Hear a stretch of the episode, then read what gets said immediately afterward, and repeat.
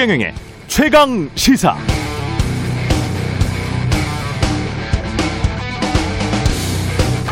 네, 미국 질병통제예방센터 CDC 홈페이지에 가보시면 미국의 백신 접종 현황이 나오는데요. 이런 대목이 나옵니다. 지난해 12월 14일부터 백신 접종을 시작해서 올해 4월 19일까지 미국에서 모두 2억 1,100만 회가 접종됐고 그동안 백신 부작용 보고 시스템을 통해 들어온 백신 접종 후 사망 건수는 3,486. 코로나 백신을 접종한 사람들 중 0.0016%다. 물론 CDC는 사망 사고와 코로나 백신과의 인과관계는 밝혀지지 않았으며 백신의 안전성에 문제가 있는 건 아니다라는 점은 분명히 말하고 있긴 합니다만은 이 숫자 3,486명은 꽤 크게 다가오는 게 사실입니다. 미국은 아직 아스트라제네카 백신을 승인하지 않은 상태이기 때문에 이 숫자는 거의 모두 모더나나 화이자 백신 접종 이후에 생긴 사망 사고를 의미합니다. 인과관계는 밝혀지지 않았습니다. 그럼에도 불구하고 어떠신가요? 기분이 묘해지죠? 이런 상황인데도 제가 매일 보는 미국 뉴스의 신문사, 방송사들은 3,486건의 사망사고를 한국의 일부 언론들처럼 실시간으로 선정적으로 전후 맥락 은근슬쩍 빼버리고 큼지막하게 기사 제목 달아서 사람들에게 지속적으로 계속 불안감을 조성하지는 않습니다. 절대 그렇게 하지 않습니다. 오히려 어떻게든 일부 미국인들의 불안감, 불신을 누그러뜨리기 위한 그런 보도를 많이 하고 있습니다. 선진국 언론들이 왜 이렇게 행동하는지는 이미 말했기 때문에 더 이상 말하지 않겠습니다. 다만 일부 한국 언론의 클릭 장사 때문에 백신에 대한 불신이 높아져서 그 결과 더 많은 어르신들이 고통받고 더 많은 자영업자들이 더 오랫동안 공경에 처하게 된다면 그 경제적, 물적 책임은 이런 클릭 장사하는 언론사들이 질 겁니까? 그게 궁금할 뿐입니다.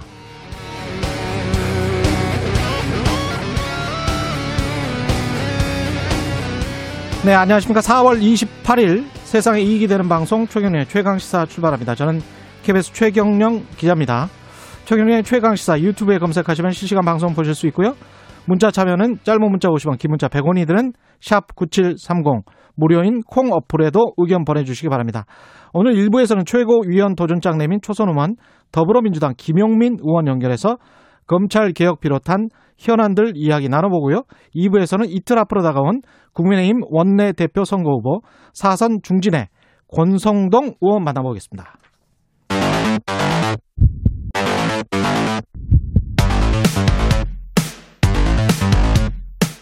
오늘 아침 가장 뜨거운 뉴스 뉴스 unboxing 네, 뉴스 unboxing 시작합니다. 민동기 기자, 김민아 시사평론가 나와 있습니다. 안녕하십니까? 안녕하십니까? 가족이란 무엇인가? 오늘은 이 이야기부터 시작하는군요. 그 정부가 아버지 성을 우선 따르게 하는 그 원칙을 폐기하기로 했고요. 예. 부모가 협의해서 결정하도록 하는 방안을 추진을 하고 있습니다. 음. 어제 여성가족부가 제4차 건강 가정 기본 계획을 발표를 했는데 이 현행 법을 보면은요. 예. 혼인, 혈연, 입양만을 가족으로 인정을 하고 있고요. 음. 그리고 배우자나 직계 혈족, 형제 자매를 가족의 범위로 규정을 하고 있는데 예. 이 법을 개정을 해서 동거 부부나 사실혼 부부 그리고 노년 동거 부부, 아동 학대 등으로 인한 위탁 가족 있지 않습니까? 음. 이런 다양한 가족 형태를 포용하겠다는 겁니다.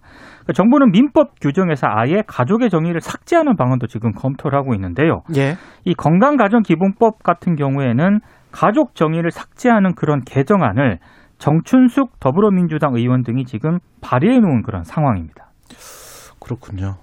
이 혼외자 같은 이런 약간 좀 차별적 용어가 있었잖아요. 이것도 이제 개선하기로 하고 그렇습니다. 그거 예. 그런 이제 혼외자라든지 이런 예. 용어에 대해서 자녀 이렇게 좀 통일해서 이제 예. 그렇게만 이제 적도록 하고 음. 그리고 여러모로 이제 지금 어 2015년에 법이 개정돼서 뭐 미혼부의 경우에도 출생 신고를 할 수 있게 됐지만 예. 이것도 이제 뭐 친모의 성명이나 주민등록번호를 알 수 없는 경우에만 가능하고 뭐 이런 내용들도 있었기 때문에 예. 여러모로 이거 이거 포괄해서 다 이제 좀 손을 보겠다라는 건데 아무래도 지금까지 음. 가족이란 이런 형태다라고 규정한 것에 벗어나는 여러 음. 가지 형태들에 대해서는 예를 들면 법적인 어떤 지원책이라든지 이런 예. 것에서 벗어나는 측면들이 많지 않았습니까? 그렇죠. 가령 돈을 꾸려고 그래도 이 법에 규정된 이 가족의 형태일 때 사실은 돈을 꾸기가 더 쉽다. 쉽죠.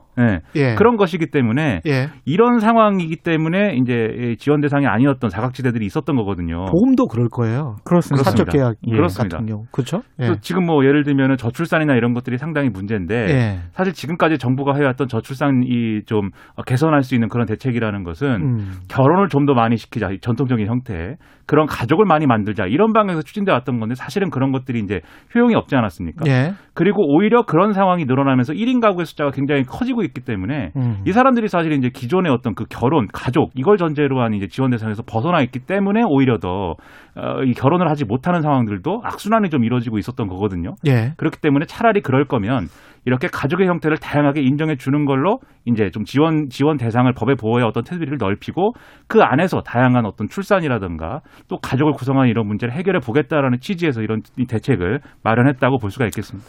전통이나 정통 이거를 그 좋아하시는 분들은 좀 반발하시는 분들도 있을 것 같습니다. 특히 이제 예. 종교계 일각에서는요 예. 여전히 좀 반발을 하고 있습니다. 음. 그러니까 사실혼 동성혼까지 가족으로 확대하려는 것은 흔히 말하는 전통적인 가정의 개념을 훼손하는 것이다.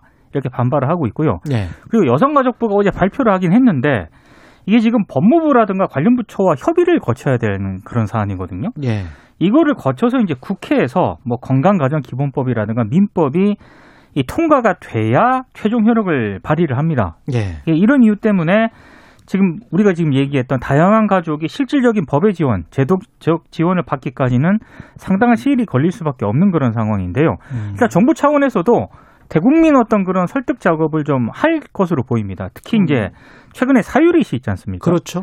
사유리 씨 같은 이런 출산에 대해서도 사회적 논의를 진행을 시키겠다 이런 입장이고요. 예. 특히 뭐 난자라든가 정자를 공유하는 문제라든가 음. 대리 출산과 같은 문제는 일단 생명윤리 문제도 좀 불거질 수 있고요. 그렇죠. 특히 비혼 출산 시술에 대해서는 여전히 국민들 사이에서도 찬반 논란이 진행이 되는 그런 사안이기 때문에 예. 이런 사안들에 대해서 6월까지 일단 국민 의견을 묻는 설문조사를 진행을 하겠다 이런 방침도 밝혔습니다. 이- 법적으로 이걸 합법으로 할 건지 말 건지. 네. 예. 방향 자체는 그런데 이 선진국들이나 다른 서구에서 이제 하고 있는 그런 방향과 발맞춰서 가는 부분이죠, 사실은. 예. 그래서 이게 가야 할 길인 것은 분명하기 때문에 그런 차원에서의 사회적 어떤 공감대, 큰 차원에서의 사회적 공감대는 이루는 게 중요할 것 같고요. 다만 이제 지금 말씀하신 것처럼 이게 뭐 모든 문제를 해결할 수 있는 뭐 그런 뭐 만능 열쇠는 아니니까 음. 불거질 수 있는 여러 부작용들이나 우려에 대해서는 그것은 그것대로 보완해 나가면서 대안을 마련하는 게 필요할 것 같은데 지금 종교계 일각의 어떤 불안감이나 그런 거 있지 않습니까? 사실은 이제 그런 형태들은 좀 정근대적인 측면이 있는 것 같아요. 예를 들면 우리가 혼인 신고와 혼인이라는 제도가 있기 때문에 결혼을 하는 건 아니지 않습니까? 오히려 그 반대이잖아요. 예. 이러한 이 사랑하기 때문에 결혼하는 거죠. 그렇죠. 네. 사랑은 물론 뭐 변할 수도 있고 뭐 여러 가지 형태가 있을 수 있는데 예. 아무튼 이 결혼을 하기 때문에 그 결혼을 하기 하는 것에 대해서 제도를 만드는 거지 않습니까? 예. 그러니까 세상이 많이 변했다라는 거를 음. 인정해야 될 필요가 있다는 겁니다. 예. 8098님, 정상 가족이란 말 자체도 굉장히 이상하죠. 그 외의 가족은 비정상이라는 거니까요. 점점 사회가 나아지는 게 느껴집니다. 이렇게 말씀하셨습니다. 이, 저, 정상이라는 말, 정상이고 뭐가 비정상이다. 진짜 조심해서 이거 진짜 됩니다. 조심해야 될 것 같아요. 예. 뭐가 이제 straight, 뭐, 그 미국 용어에 straight라는 말이 있거든요. 이 말 제가 straight, go straight, go left 뭐 예? 그거 할 때도 그렇지만 straight journalism이라는 말을 잘못 썼다가 이게 이제 정통 언론을 말할 때 일반적으로 저널리즘 용어에 나와요. 음. 근데 과거에 70년대 교과서에는 그렇게 돼 있었는데 최근에 가서 그런 이야기를 하면 그러면 니들만 스트레이트고 니들만 정통이고 음. 다른 1인 미디어는 뭐 비정통이란 말이냐 그러면서 바로 반박이 들어오거든요. 그러니까 이게 모든 게 바뀌고 있는 거죠. 지금 사회 자체가. 그래서 말이 의식을 또 규정하는 측면이 있고 그렇기 때문에 요런 말들 자체부터 차츰차츰 바꿔나가는 거 이런 것도 좀 필요하다고 느껴집니다. 예. 9801님은 반대하든 찬성하든 사회적 논의한다는 것 자체가 중요합니다. 이런 말씀하셨고요. 노바백스 문재인 대통령이 노바백스 CEO를 만나서 이 생산 도입 논의를 했습니다. 그러니까 사업체 한국에 온 다국적 제약사 회장을 일단 문재인 대통령이 만난 것 자체가 이례적이라는 그런 평가가 나오고 있는데요. 예. 어제 이런 얘기를 했습니다. 문재인 대통령이 이 노바백스 백신 같은 경우에는 임상 시험 과정에서 매우 탁월한 면역 효과를 보여줬다. 음. 그 영국과 남아공의 변이 바이러스에 대응할 뿐만 아니라 예. 일반 냉장 온도에서 유통할 수 있고 유효 기간이 길다. 더욱 기대가 크다 이런 얘기를 했는데요. 예. 지금 노바백스 이 백신 같은 경우에는 SK 바이오 사이언스가 이 백신 기술을 이전을 받아서 국내 백신을 공급하기로 하지 않았습니까? 예. 그래서 이제 이게 올해까지 이제 계약이 체결이 돼 있었는데 음. 내년까지 연장이 될 것으로 일단 보이고요. 예. 이 정부가 노바백스로부터 도입하는 백신은 총 2천만 명분 정도 될 것으로 예상이 되고 있는데 SK 바이오 사이언스가 국내 공장에서 전량 생산을 하기로 되어 있습니다. 음. 그러니까 기술 이전 방식으로 국내에서 생산되는 첫 코로나19 백신이기 때문에 여러 가지로 일단 청신호가 들어온 것은 분명한 것 같습니다. 이 기술 이전 방식이라는 게 또 중요하잖아요. 단순하게 이제 판권만 가지고 그렇죠. 그냥 생산하는 거하고는 좀 다르죠.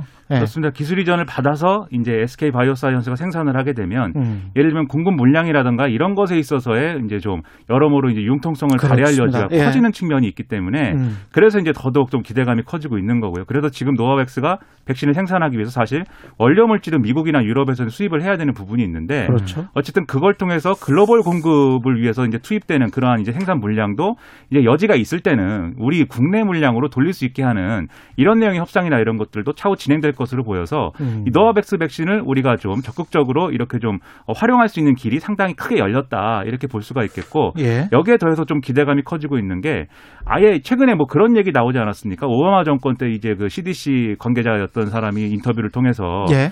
한국을 뭐 아시아의 이제 백신 허브 국가로 만들어야 된다 뭐 이런 얘기도 하고 해서 예. 어쨌든 국내의 백신 생산 기반이 어, 넓어지는 것에 대한 어떤 기대감들이 있는데 음. 그런 차원에서 사실은 내년까지 이제 좀 이렇게 어이 생산 이, 이, 이 기술 이전 계약을 이제 연장한 것에 어떤 이 연장선에서도 예. 사실은 백신 생산을 해가지고 해외에 수출한다거나 이런 길이 또 많이 열리는 거 아니냐 이런 기대감들이 좀 있는 것 같아요. 예. 다만 이런 것들이 우리가 뭐 방역을 가지고 이렇게 앞으로의 뭐이 성장 또는 이제 뭐 새로운 먹거리 이런 걸로 이제 판단하고 생각하는 것도 중요하겠지만 그 이전에 이제 방역을 성공적으로 해야 해내는 것이 이제 더 먼저 이루어져야 될 일이니까 그렇죠. 백신의 어떤 신뢰성 제고와 그리고 예. 물량이 상당히 이렇게 수급이 안정적으로 되고 있다는 것에 좀 무게 무게를 더 실어서 이런 것들을 국민들에게 잘 설명을 해줬으면 좋겠습니다. 이게 상당히 좀 지금은 공격적으로 백신 도입을 하려고 한 거- 하는 것 같다라고 느껴지는 게 노바백스 같은 경우는 이제 미국에 이제야 신청을 했거든요. 그렇죠. 승인 시- 신청을 그렇습니다. 그리고 네. 이제 영국에도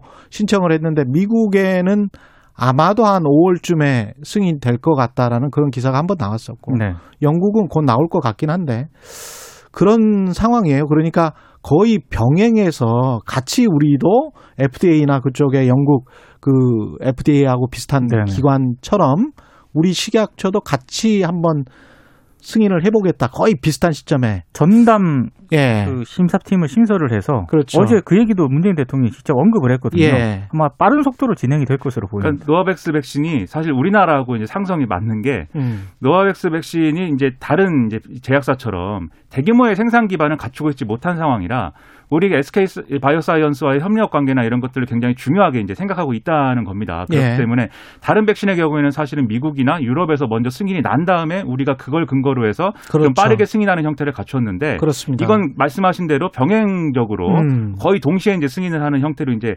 가겠다는 것이죠. 그런 면에서 노바백스가 여러모로 우리에게 기대감을 좀 크게 하고 있는 그런 상황입니다. 잘 됐으면 좋겠습니다. 노바백스. 예. 양정철 씨가 미국에서 도- 돌아왔습니까? 최근에 귀국했다라고 합니다. 예. 근데 그 미국으로 출국했을 때 워싱턴 전략국제문제연구소 개견 객원 선임 연구원으로 활동을 한다고 언론에서 보도가 됐는데요. 예. 근데 뭐 조기 귀국은 아닌 것 같고요. 예. 원래 미국 갈 때부터 음.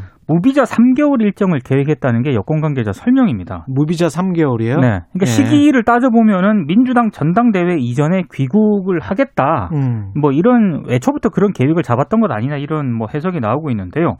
근데 이제 언론들의 관심은 양정철 전 그 민주원주 민주연구원 원장의 예. 역할론입니다. 음. 근데 이 역할론을 제가 언론 보도를 보니까 약간 나뉘더라고요. 예. 그러니까 문재인 대통령이 이제 복심이다 이런 얘기가 계속 나오고 있지 않습니까? 진짜 복심이에요? 그런 얘기를 하시는 분들이 있습니다. 정말 복심이 맞느냐? 그래서 지금 저, 저 재보궐 선거에서 참패를 했는데 예. 참패 이후에 정권 재창출이라는 구상을 할 수 있을지에 대해서 회의적인 시각을 보이는 분들도 있고요. 예. 근데 이제 반대편에서는 아무래도 뭐 현 정부 출범이라든가 21대 총선에서 민주당의 승리를 이끈 인물 가운데 한 명으로 거론이 되고 있지 않습니까? 음. 그렇기 때문에 예. 양정철 역할론이 다시 여권 내에서 등장을 할 것이다 이렇게 보는 시각도 있습니다. 그러니까 복심이면 지금은 음. 청와대에 들어가야 됩니다. 왜냐하면 그렇죠. 정권 말이기 때문에 예. 지금은 이제 대통령을 지켜줄 최측근 호위무사가 필요한 시점이었기 때문에 사실은 마지막 비서실장이라든가 예. 이런 형태로 청와대에 들어갈 수 있다라는 게 정권 초기에 나왔던 전망이었거든요. 예. 근데 지금 결과적으로 그렇지 않지 않습니까? 그래서 사실은 복심 이냐 아니냐 이건 이제 뭐 의미가 없는 논란이 된 거고요. 사실은 그렇죠. 예. 남은 것은 이제 정권 재창출에 어떤 기여를 할 수 있는가의 문제인데 크게 음. 보면 두 가지 길이 있습니다. 첫째는 지금 유력한 대선 후보의 지위를 좀 더 강고하게 만들어주는 역할을 할 것이냐 이 첫 번째 길이고 두 번째 길은 그런 방법이 아니라 여러 대권 주자들이 경쟁하는 판을 만들 때 당의 분열을 막는 역할을 할 것이냐 이런 전략 전술을 짤 것이냐 음. 이두 가지 길이 있을 텐데 아무래도 후자의 무게가 실리지 않겠느냐라고들 얘기를 하는 것 같습니다. 저는 뭐 정치공학적으로 왔다 갔다 뭐 설왕설래 하는 것 이것은 아, 한국 정치 보도가 이 말을 할 때 지금 방금 김민아 평론가가 이야기한 것처럼 하려면 청와대 들어가서 해라. 그렇죠. 이게 가장 중요하다고 봐요. 지난번에 총선할 때는 민주연구원장인가 했잖아요. 했습니다. 뭐 어떤 공식 직함이 있고 그리고 자기가 개입할 수 있고 공식적으로 뭔가를 할 수 있다. 네. 그런 자리다. 그럼 민주사회라는 게 투명하게 공개돼서 어떤 일을 하는 건데 공식적인 직위가 없는 사람들이 자꾸 이게 과거의 권위주의 정부나 독재 정권 때 그런 모습이에요. 누구의 복심이 복심이라는 게 이게 말이 됩니까? 이런 식의 뭐랄까요 관심법 궁예 관심법 보도라고 해야 되나 이걸 이거 이게 네. 무슨 과학적이고 정치적인 말이 이게- 복심이지요. 예. 이게 정확한 용어로 하면은 아 물어봤어? 복심인지? 대통령이 거죠. 물어봤냐고. 네. 조금 진정하세요. 네. 뭐 언론이 뭐 비유하듯이 뭐 한거 아니 그러니까 이거는 기본적으로 최경영의 복심은 없다. 공식적인 직위를 갖고 해라. 예? 맞습니다. 그렇게 가야 됩니다. 예. 네. 저는 저, 저는 그 다음에. 이야기를 하자. 네. 그 다음에 시사, 이야기. 시사평론가가 저는 네, 예. 직책입니다. 네. 뉴스 unboxing 민동기 기자 김민아 시사평론가였습니다. 고맙습니다. 고맙습니다. KBS 1라디오 최경영 최강 시사 듣고 계신 지금 시각은 7시 38분입니다. 오늘 하루 이슈의 중심. 당신의 아침을 책임지는 직격 인터뷰. 여러분은 지금 KBS 1라디오 최경영의 최강 시사와 함께하고 계십니다. 네, 더불어민주당 전당대회가 일주일 채 남지 않았습니다. 당대표 성, 경선만큼이나 최고위원 후보 경쟁도 치열하게 진행되고 있는데요. 최고위원 선거에 나선 초선 의원입니다. 김용민 의원 연결해서 이야기 나눠보겠습니다. 안녕하세요. 네, 안녕하세요. 김영민입니다. 예. 최, 최고위원 후보 간의 경쟁이 좀 치열할 것 같은데 어떻게 보십니까? 될 것 같습니까? 아니, 뭐, 저는 예. 최선을 다하고 있고, 이제, 예. 어, 오늘부터 예. 어, 그 투표가 시작되는데요. 예. 예, 저는 이제 하여튼 선택을 기다리고 있습니다. 몇 명이. 나오셔가지고 네. 몇, 몇 명이 되는 겁니까 이게 몇, 위- 몇 위까지 되는 겁니까? 그 일곱 명이 지금 나와 있는데, 예. 다섯 명까지, 5위까지가 최고위원이 됩니다. 아 일곱 명 나와서 5위까지 네. 어, 잘 하셔야 되겠네요. 쉽지는 네네. 않죠. 나오신 분들도 다 쟁쟁한 분들이라 그러죠. 아, 예. 예, 맞습니다. 예. 선거에 나오게 된 이유는 뭘까요? 어, 사실 좀 고민을 많이 했어요. 그런데, 음, 선거에 나온 결정적인 이유는 우리 당내에서 보궐선거 패배 이후에 개혁 과제들이 좌초될 그런 분위기들이 감지되기 시작했거든요. 예. 그래서 개혁이 늦춰지거나 좌초되면 안 된다라는 절박한 심정으로 어, 최고위원회 출마해서 당선되면 개혁을 끝까지 이끌어내겠다라는 생각을 가지고 나왔습니다. 강점은 뭐라고 보세요? 약점은 아, 좀- 또 뭐라고 보시고? 아, 이거 좀 부끄럽긴 한데 예. 저는 그래도 그 젊은 초선 의원이기 때문에 예. 아, 세대 간 소통이 소통을 가장 잘할 수 있다라는 강점과 또 추진력 제가 음. 하려고 하는 일에 대해서 끝까지 하려고 하는 그 추진력이 제 강점이라고 생각하고요. 예. 약점은 아무래도 이제 정치 경험이 다른 후보님들에 비해서 가장 부족하다라는 것을 음, 꼽을 수는 있겠지만 그게 네. 또 강점이 될 수도 있습니다. 예. 네. 그 사실은 이미지가 김용민 의원이 지금 초선으로 들어가셔 가지고 약간 이제 특히 이제 검찰 개혁을 높이 외치셨기 때문에 네. 어떤 강경한 개혁 이미지가 있단 말이죠.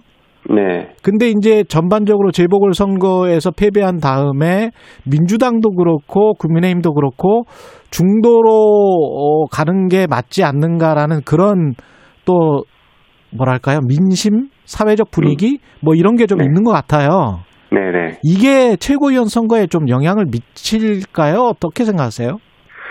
뭐, 이게 당내에서도 다양한 의견들이 나오고 그런 분석들도 나오고 있긴 한데요. 예, 어, 그 당내 선거이기도 하고 저는 또 개인적으로는 우리 당원들을 설득하지 못하면 음, 그 국민들도 설득하기 어렵다라는 생각을 가지고 있거든요. 예, 그리고 이번 보궐선거에서도 뭐 보셔서 아시겠지만 우리 당원들조차도 우리 당이 일을 제대로 못했다라고 분노하거나 실망하셔서 예, 적극적으로 투표를 안 하시거나 아, 포기하시거나 뭐 이런 것들이 감지가 됐거든요. 예, 그래서 먼저 우리 당원들을 충분히 설득하는 정책들 그리고 소통하는 과정을 거쳐서 아, 그게 국민들께도 이해가 되고 설득되는 과정들을 거치면 사실 뭐 당신 민심 이렇게 얘기하는데 그게 크게 다르다고 생각하지는 않습니다. 예. 뭐 당원들도 다 국민들이기 때문에 그래서 음. 그런 과정을 우리가 조금 더그 철저하게 거쳐야 된다 이렇게 생각하고 있습니다. 그 언론에서 흔히 말하는 당내 친문과 비문의 대결, 당원들의 표심 이야기할 때 그런 이야기 많이 하잖아요. 네, 네. 예. 관련해서 또 일부 강성 지지자들의 문자 폭탄 이야기도 많이 나오고 있고 여기에 관해서는 네. 어떻게 생각하세요? 음, 저는 지금 우리 당, 그, 우리 당의 당원들께서, 음.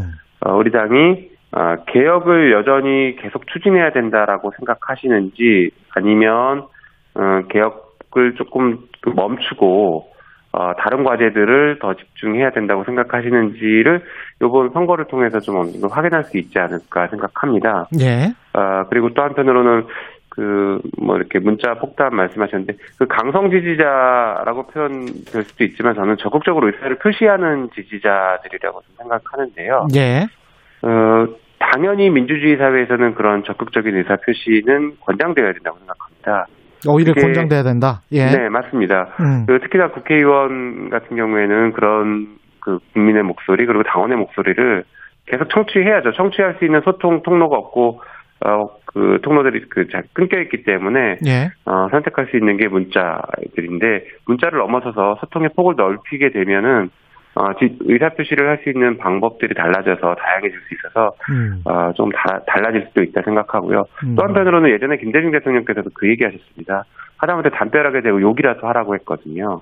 이게 예. 지금 우리 민주당 당원분들께서 그렇게 문자를 보내시는 것들은 음. 어, 그런 표현이다라고 저는 생각하고 있어서 어, 권장돼야 될 일이다라고 생각하고 있습니다. 지난번에 그 박완주 의원과 원내대표 나오셨던 인터뷰를 했었을 때 박 의원님은 그런 말씀 하셨거든요. 그게 폭력처럼 네. 비춰질 수도 있고 사람들 특히 이제 국회의원들도 그렇고 어떤 좀 제어하는 수단이 될 수도 있다. 억압하는 수단이 될 수도 있다. 그래서 너무 네. 심한 거는 좀 자제를 해야 되지 않나 이런 말씀을 하셨거든요. 어떻게 생각하세요? 예. 그, 먼저 내용 자체가 범죄를 구성할 정도, 뭐, 협박을 하거나 하는 그런 범죄를 구성할 정도라면은, 그거는 또, 그 표현의 자유 영역을 넘어서는 것이니까, 네. 별개의 문제인데, 어, 그렇지 않고 표현의 자유 영역에 있는 범위 내에서는, 저는 그렇게 뭐 제, 제한을 하거나 할 게 아니라, 오히려 권장하고 오히려 그 의견들을 된다. 저희가 충분히 들어야 된다 생각하고 있습니다. 검찰 개혁 이야기 하기 전에 2030 세대에 관해서는 그 이번에 선거 때 끌어안지 못했다는 평가도 나오고 있는데 젊은 네. 세대를 끌어 안을 수 있는 어떤 전략은 필요하다고 보시는 거죠? 어, 당연히 필요하다고 보고 있습니다. 예, 어떻게 될까요? 사실 예. 예, 이번 선거에서 굉장히 큰 의미를 갖는 게 2030의 투표라고 보거든요. 예. 그들이 투표했고 그게 분노한 투표이긴 했는데 그 투표했기 때문에 민주당을 움직이기 시작했습니다. 음. 그래서 투표의 힘을 정말로 제대로 보여준 선거였다라고 생각해요. 예. 그래서 지금 민주당에서는 2030에 대해서 그동안 저희가 소통 못했던 것들 그리고 어떤 정책을 펴야 될지에 대한 근본적인 어떤 반성들과 논의들이 시작되고 있거든요. 그리고 기본적으로는 청년에 대한 정책들, 청년들이 지금 불공정하다, 이 사회가 불공정하다라고 느끼는 다양한 부분들이 있거든요. 거기에 대해서 매우 민감하게 반응하고 분노하고 있는 것들인데 그걸 2030을 넘어선 40년대 이후의 세대, 40 이후의 세대들은 그 분노에 대한 그 공정성에 대한 민감도가 서로 좀 다릅니다. 그래서 쉽게 잘 이해하지 못했던 부분들이 있는데 예. 소통의 폭을 넓혀서 그 청년들이 분노하는 그 부분에 대한 청년 정책을 좀 근본적으로 다시 설계해야 된다 이렇게 생각하고 있습니다. 윤석열 전 검찰총장 이제 후임자를 뽑아야 되는데 새로 임명될 총장은 비검사 출신이어야 한다. 이렇게 이제 명확히 SNS에 밝히셨단 말이죠. 네네. 이거는 어떤 의미인가요? 음, 크게 이제 두 가지 의미가 있습니다. 네. 어, 첫 번째는 우리가 검찰총장 하면 당연히 검사여야 된다고 생각하고 있는데 검찰청법에는 그렇게 되어 있지 않거든요. 예. 어, 그래서 15년 이상의 변호사 자격만 있으면 검찰총장이 될 수 있어요. 물론 실제로 대법관 같은 경우에도 같은 자격 요건이라서 예. 판사 출신이 아닌 대법관들도 어, 많이 배출되고 있습니다. 그래서 예. 우리가 그 사고의 틀을 좀깰 필요가 있다라는 게첫 번째이고요. 어, 두 번째는 이게 수사 기소가 우리 저희 민주당이 약속한 대로 하면 6월 달에 수사 기소 분리 법안을 통과시킬 건데 어, 새로운 검찰총장이 검사 출신이면 수사 기소 분리에 대해서 조직적인 저항을 할 가능성이 매우 높다. 그러니까 다시 말해서 그 검찰 검사들 입장에서는 자기들 권한이 축소되는데 그것을 검찰총장이 막아내지 못한다라고 이렇게 평가를 할 수 있거든요. 예. 그러다 보니까 검사 출신 입장에서는 그 후배 검사들의 그런 강력한 요구에 대해서 답을 하지 않을 수가 없고 그 검찰 조직의 역사에서 보면은 음, 검찰을 그 축소시킨 그 죄인처럼 비춰질 가능성이 높기 때문에 그런 부담을 지어줄 필요가 없다라는 생각에서 검사 출신이 아닌 분이 가서 검찰 개혁에 대해서도 분명한 목소리를 낼 수 있고 한편으로는 검사들을 설득하고 어, 대화의 폭을 좀 넓힐 수 있는 이런 분이 총장이 되어야 된다 이렇게 생각하는 것입니다. 지금 김용민 의원이 말씀하시는 검찰 개혁이라는 거는 그 방향이 이제 검찰의 네. 과도한 어떤 권력의 해체, 수사권, 네. 기소권 분리 이거를 말씀하시는 거잖아요. 그죠? 네 네 맞습니다. 예. 수사 기소가 이제 주요 선진국들처럼 명확하게 분리돼서 예. 검찰은 기소만 하는 기관으로 남아야 됩니다. 그게 이제 검찰 개혁의 핵심이다. 계속 그렇게 주장하고 계시는 거고. 그죠? 네 맞습니다. 그 전에 보면 검찰은 우리 사회에서 가장 불공정한 기관이 됐다. 이것도 이제 직접 말씀하신 건데. 네네 예, 예. 이게 그래서 이제 검찰을 개혁해야 된다. 이렇게 가는 거잖아요. 네네 예. 맞습니다. 그럼 검찰이 가장 불공정한 기관이 됐다라고 주장하시는 그 근거는 뭡니까? 뭐 쉽게 생각하면 김학의 사건도 우리가 예를 들 수 있고 예. 그 검찰의 제 식구 감싸기가 지금 그 도를 넘는 수준이죠. 그거 그것이 지금 사실상 범죄 수준에 이를 정도로 제 식구 감싸기는 철저하게 하고 있고 예. 그리고 힘없는 사람들에 대해서는 지나치게 가혹하게 처벌하고 있다라는 점들이 이제 불공정성의 상징이 돼가고 있어요. 한편 우리가 그 일반 서민들 그 다음에 중산층들 일반 국민들이 억울한 일을 당했을 때 가장 마지막에 호소하는 곳이 수사기관이고 어, 법원이지 않습니까? 네. 그런데 여기서 법 집행을 공정하게 하지 않고 힘 있는 사람들 편에 선다. 혹은 전관예우라는 것을 허울을 들어서 그 돈 많은 사람들은 또 검사 정관들을 선임해서 다 빠져나간다라고 하면 억울함을 호소할 수 있는 곳이 없어지는 것이죠. 음. 그러면 결국에는 불공정을 고착화시키고 불공정을 해소해야 될 가장 막강한 권한을 가진 곳이 불공정을 더 고착화시키고 더 폭넓게 저변을 확대시키는 어, 그런 기관으로 전락해 버린다라는 차원에서 그런 말씀을 드린 겁니다. 근데 이제 검찰의 권력 남용이나 검찰의 권력 집중을 비판을 하고는 있는데 검찰총장 후보군에 이제 여러 사람들이 들어가 있습니다만 그 중에서 이제 언론은 그렇게 분류를 한단 말입니다. 친정권, 중립, 뭐 반정권 뭐 이렇게 분류를 하더라고요. 네. 그러면서 이제 이성윤 서울중앙지검장도 일종의 이제 친정권 검찰총장 후보군의 한 사람으로 분류가 돼요.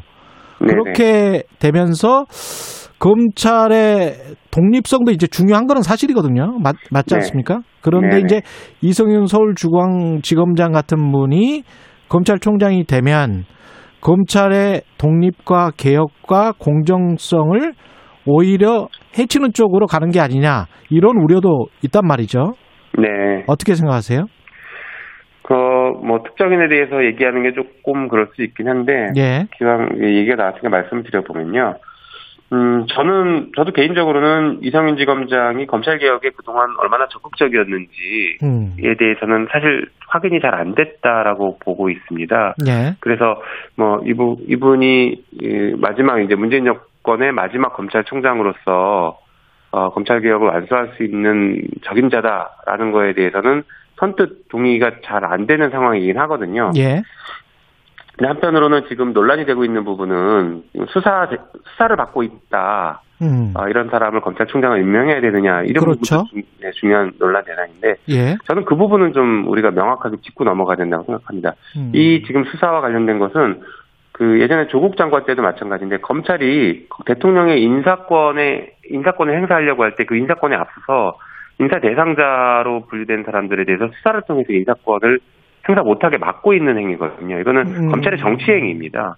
게다가 더 중요한 것은 그 검찰총장의 경쟁자라고 보여지는 조남관 그 대검 차장이 예. 수사를 총지하고 있는데 아. 수사권을 통해서 경쟁자를 배척시키려고 하는 이런 우려, 이런 음. 의심을 받고 있는 상황은 매우 부적절하다라고 보여지는 것이죠. 그게 검찰이 그동안 해왔던 어, 검찰의 주요 라인들, 주요 요직에 있었던 자기들의 조직의 최정점에 있었다고 보이는 이 사람들이 자기들의 권한을 끝까지 놓지 않고 유지하려고 하는 그런 방식들을 수사권과 기소권을 남용해서 쓰고 있는 것을 계속 유지하고 있다. 저는 그렇게 평가할 수 있어 보입니다. 그래서 이성윤 지검장 개인이 뭐 적절하냐 부적절하냐에 대한 것은 뭐 차치하더라도 지금 흘러가고 있는 검찰의 이런 행태는 매우 부적절하다 이렇게 볼 수 있습니다. 그럼 검찰총장, 차기 검찰총장은 어떤 기준으로 어떤 사람이 돼야 되는지 그 말씀을 좀 해주셔야 될 것 같은 게 최근 박범계 법무부 장관이 네. 차기 총장 인선 기준으로 대통령의 국정 철학과의 상관성 이걸 언급했는데 이게 이게 무슨 네네. 말이지? 라는 어떤 의문이 들기는 합니다. 이 말 자체가. 네네. 예. 네, 그, 뭐, 제가 바라보는 관점에서는, 예. 이제, 검찰 개혁에, 그, 조직적인 저항을 하지 않고 검찰 개혁에 동참할 수 있는 사람이 지금 가장 중요한 그 인선 기준이 되어야 된다고 생각하고 있고요. 음. 어, 또 한편으로는 예. 어, 검찰에 가지고 있는 현재 가지고 있는 어, 수사권을 어, 공정하고 독립적으로 행사할 수 있게 그 수사권을 통해서 정치를 하려고 하지 않는 어, 공정성과 독립성을 갖춘 사람이 필요하다고 생각합니다. 예. 근데 이제 법무부 장관의 발언 같은 경우에는 어, 제가 볼 때 바람직한 발언은 아니다라고 보여지는데 음. 거기서 또 우리가 지나치게 비판을 하지 않아야 된다는 관점에서 말씀드리자면 이겁니다. 검찰총장을 우리가 그 우리 헌법에서는 행정부 소속 국가 공무원으로 두고 있습니다. 아. 그러면 대통령을 정점으로 한 행정부의 국정 철학을 공유하는 것은 어떻게 보면 당연한 것이죠. 예. 그러니까 알겠습니다. 수사권을 여기까지. 예. 독립적으로 행사하는 거랑 또 다른 문제입니다. 예. 알겠습니다. 예. 오늘 말씀 감사하고요. 더불어민주당 김용민 의원이었습니다. 고맙습니다. 네, 감사합니다.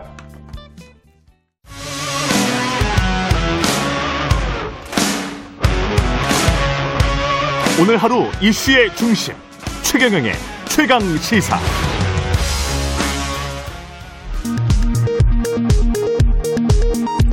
라디오 정보센터 뉴스입니다. 천주교 서울대 교구장을 지낸 정진석 추기경이 어젯밤 10시 15분 노안으로 선종했습니다. 향년 90세입니다. 서울대 교구장으로 치러지는 정추기경 장례는 명동대성당에서 5일장으로 거행됩니다. 이스타 항공 창업주인 무소속 이상직 의원이 오늘 새벽 횡령 배임 혐의로 구속됐습니다. 이 의원의 혐의는 특정경제범죄 가중처벌 등에 관한 배임 횡령, 업무상 횡령, 정당법 위반 등 모두 네 가지입니다. 주말 휴일 검사 건수 감소 영향으로 500명 안팎까지 줄었던 신규 확진자 수가 오늘 다시 최소 700명대로 급증할 것으로 보입니다. 주 초반까지 주춤하다가 중반부터 대폭 늘어나는 패턴이 반복되는 양상입니다.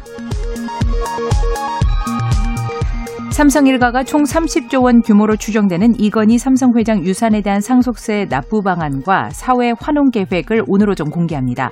상속세는 12조에서 13조 원 수준으로 역대 최대 규모가 예상됩니다. 조 바이든 미국 대통령이 취임 100일을 하루 앞두고 현지 시간 28일 밤 9시 취임 후 첫 의회 연설에 나섭니다. 이번 연설은 대규모 인프라 투자 및 증세에 초점을 맞출 것으로 알려졌으며 북한도 언급할지 주목됩니다. 지금까지 라디오 정보센터 뉴스 아나운서 정은승이었습니다.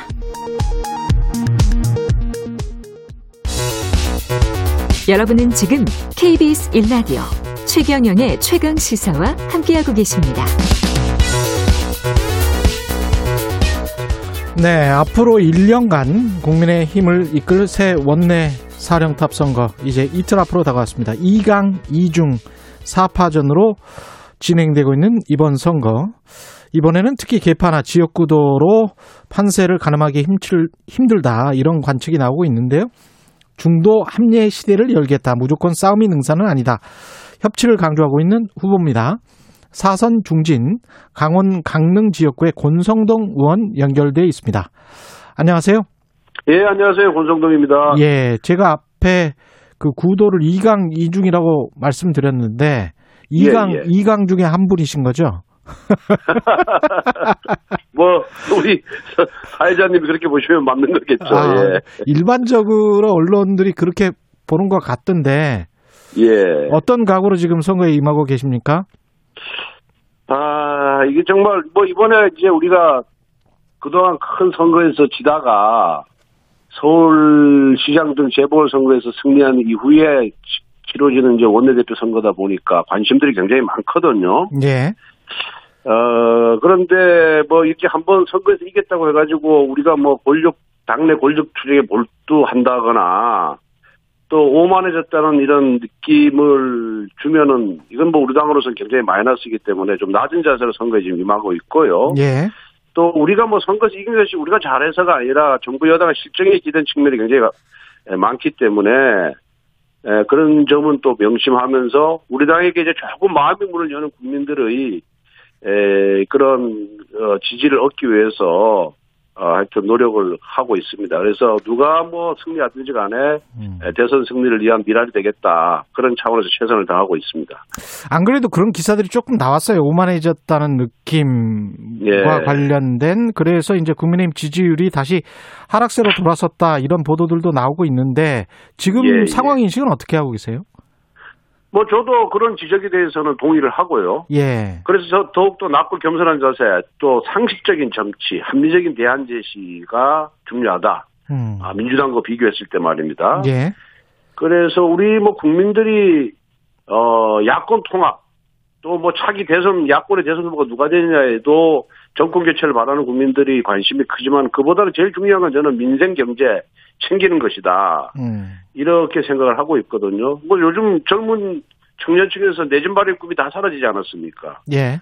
그리고 또 평생 열심히 일해가지고 아파트 한 채밖에 없는데 집 한 채밖에 없는데 세금 폭탄 도와돼가지고 굉장히 그분들도 지금 골머리를 썩고 있고 음. 또 코로나 장기화로 인해서 뭐 소상공인들은 굉장한 그 경제적 타격을 입고 있지 않습니까? 그래서 이런 문제를 어떻게 해결할 것이냐 음.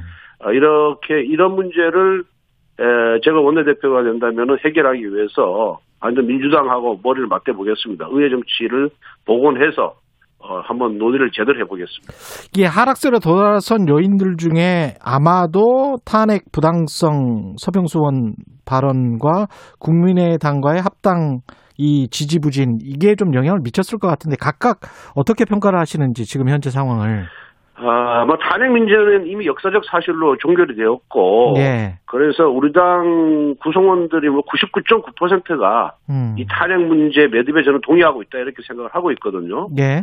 만약에 탄핵을 부정하면서 과거로 회귀하는 듯한 그런 인상을 국민에게 줄 경우 우리 당의 미래는 없다. 예.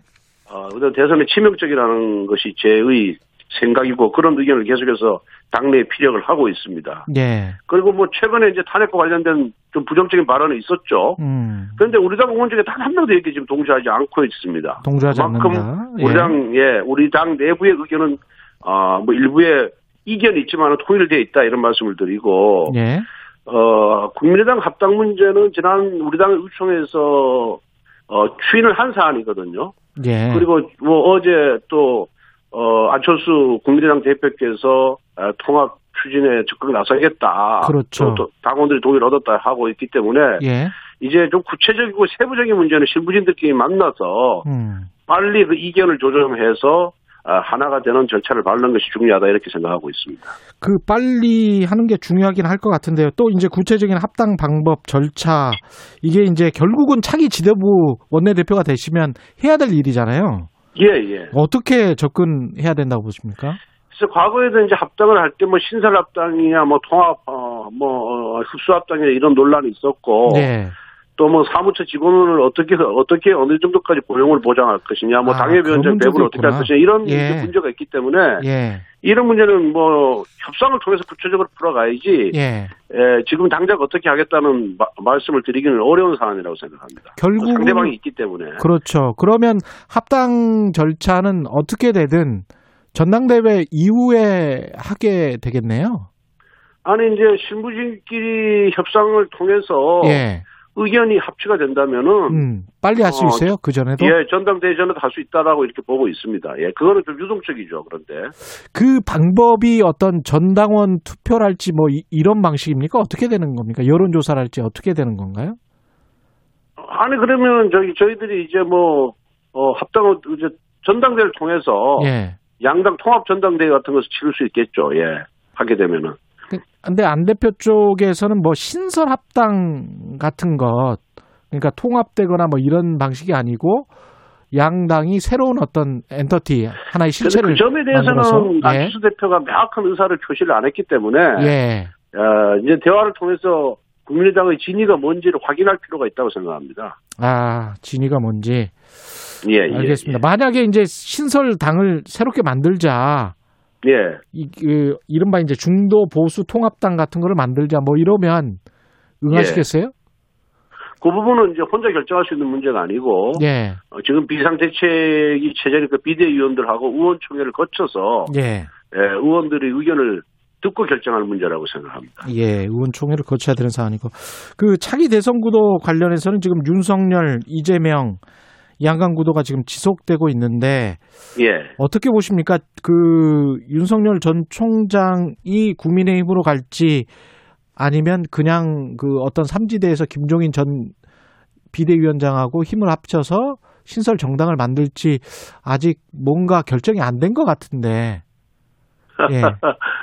글쎄, 뭐 윤석열 전 총장이 아직 정치 이제 선언을 하지 않았지 않습니까? 그것도 아직 모르고요. 예, 예, 그래서 좀 불투명한데 예. 만약 하게 된다면은 예. 결국은 뭐 반문의 입장에 설, 설 것이고 예. 어 그러면은 결국은 에, 혼자 힘으로는 정치하기가 어려운 것이 현실이고 음. 어 그러다 보니까 제 3지대보다는 어 제일 야당인 또 야권 플랫폼인 야권 통합 플랫폼인 우리 당을 선택하지 않을까 이렇게 조심스럽게 예상을 해보고 있고요. 예. 어, 그 부분에 대해서는 좀 더, 어, 우리 당의 지도부가 구성된 이후에, 어, 여러 가지 논의를 거쳐서, 어, 결정할 문제다, 이렇게 생각을 하고 있습니다. 그렇지만은, 어, 제3지대론으로서 선거에 승리한다는 것은 대한민국 정치 현실에서 저는 불가능하다, 이렇게 보고 있습니다. 왜 이렇게 뭔가 결정을 미루는 걸까요? 아니면 안 하는 걸까요? 뭐 어떻게 생각하세요? 글쎄, 이제, 어, 정치라는 거는 예. 정치 활동 선언, 예. 어, 본격적인 대선 선언이라는 거는 그 시기가 굉장히 중요한데, 음.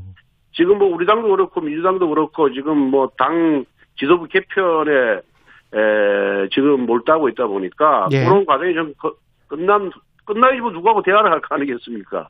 그 원내 지금 누구하고 대화할 사람이 없잖아요, 사실상. 그렇죠. 만약에 예, 그러니까 원내대표 되시면 바보니까. 예, 네. 예, 그래서 그런 어, 과정을 거친 후에 에, 어, 음. 뭐 아마 대화가 있지 않을까 또 아. 선언이 있지 않을까 그렇게 예상을 합니다. 그럼 만약 이제 원내대표 되시면 검사 출신이기도 하니까 예. 만날 계획 같은 게 있으세요? 어, 이제 뭐 원내대표가 되면 당 지도부 일원이기 때문에 공정한 대선 관리가 중요하잖아요. 그죠? 예. 그래서 뭐 저와 개인적인 인연이 있어서 있지만은 네. 이런 문제는 당 차원에서 아. 결정이 있어야 되고 또 당 차원에서 그러네요. 원내대표인 어, 어 너가 어, 접촉하는 데 가장 적임자라는 그런 공고가 있어야 아, 어, 움직일 수 있는 거지 뭐 어, 개인적인. 친분이 있다고 해서 뭐 누구 만나고 안 만나고 하는 거는 음, 어, 공정이나 측면에서는 적절치가 않은 것 같습니다. 예. 그렇군요. 하여간 이제 의원님 생각은 야권 통합의 플랫폼은 국민의힘 중심으로 돼야 된다. 그거는 어, 확고한 생각이신 거죠? 예. 예, 우선 뭐 그렇게 되도록 우리가 만들어야 됩니다. 개- 끊임없는 개혁과 혁신을 통해서 당이 변화하고 있다. 예. 또 국민의 마음 속으로 들어가고 있다. 음. 이런 모습을 보여줘야 되고, 예. 그 다음에 우리가 정말, 어, 대한정당으로서의 어떤 정책적인 기능도 강화하고, 음. 어, 그리고 집권했을 경우에 바로 실현, 실천 가능한 음. 이런 정책도 또 만들어내야 되고요.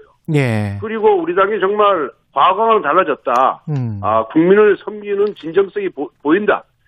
이런 체제를 갖추면은, 음. 어, 밖에 있는 후보들이 어, 너도 나도 다 들어올 것이다. 이렇게 생각을 하고 있습니다. 김용판 국민의힘 의원이 그 윤석열 전 검찰총장에게 국정원 댓글 사건과 관련해서 어, 입장을 밝혀라고 요구를 했단 말이죠. 왜냐하면 이제 서울 경찰 청장 시절에 김용판 예. 의원이 국정원 댓글 사건 수사를 축소 은폐시킨 혐의로 불구속 기소가 됐는데 그때 검찰 특별수사팀장이 윤 전 총장이었어요. 예, 예. 근데 이 사건은 이제 무죄 확정 판결을 대법원에서 받았고 그래서 이제 예, 예. 김용판 의원 같은 경우는 당신이 잘못 기소한 거 아니냐 예, 예. 뭐 이런 입장인 거잖아요. 예, 예. 어떻게 보세요? 그거는 뭐 우리 당 차원의 문제가 아니라 이제 김영표 의원 개인의 문제죠. 예. 김영표 의원께서 기소가 돼서 1, 2, 3심에서 무죄를 받았기 때문에 예, 저는 뭐 김영표 의원 입장에서 충분히 그런 주장을 할 수 있다. 예, 그 경기를 밝혀라. 예, 어, 라고 얘기할 수 있다고 저는 생각을 하고요. 음, 어, 또 뭐 그런 과정을 통해서 또 뭐 윤석열 총장도 신이 아니지 않습니까? 자, 신이뭐 실수한 부분이 있을 수, 검, 예. 검사 수행 과정에 실수한 부분이 있을 수 있으니까 그런 부분에 대해서 뭐 예, 어, 자신의 입장이 있으면 밝히는 것이고 또 예, 어, 검사 윤석열과 또 정치인 윤석열도 별개의 문제니까 그게 문제니까. 그러면서 또, 어, 또 새로운 정치를 향해서 행, 행보를 할 수 있다. 음. 저는 그렇게 생각하고 있습니다. 김종인 전 위원장의 최근 스탠스도 그러니까 당을 나가시고 난 다음에 좀, 예.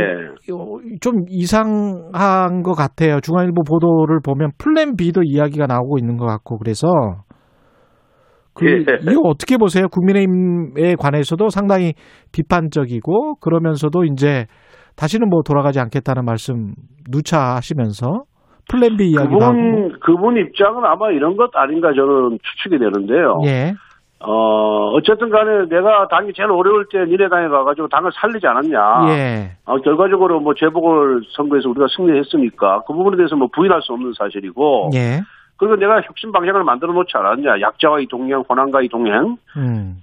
그, 그렇게 해서 이제 당을 제대로, 어, 뭐 반석까지는 아니지만은 기초공사를 단단히 했는데 이분, 이분께서 나가시면서 이 기초공사가 허물어지는 것이 아니냐 하는 이런 우려가 굉장히 크신 것 같아요. 예. 그래서 뭐 당에 대해서 싫은 소리도 하고 쓴 소리도 하는데 어, 우리가 뭐 당의 대표까지 역임하신 분이 말씀에 일일이 뭐 어떻다 저떻다 토를 날 필요는 없고요. 그분이 우려가 현실이 되지 않도록 예. 예.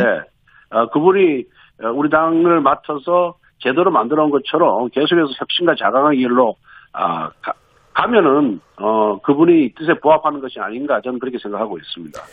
당장 이제 원내 대표가 되시면 원내 전략이 궁금한데 협상 7 투쟁 3으로 방향을 정했다 이렇게 말씀을 하셨는데 이게 어떤 의미일까요? 그 이번 재보궐 선거에서 나타난 민심은 극- 집단적인 지지층에 기댄 정치를 하지 마라. 음. 중도 합리의 정치를 해라. 예. 그리고 중도 합리의 정치란 거는 결국 아, 대화와 타협, 의회 정치를 복원하라는 저는 주문으로 어, 읽었습니다. 예. 그리고 의회라는 것은 기본적으로 대화와 타협을 생명으로 하는 것이거든요. 예.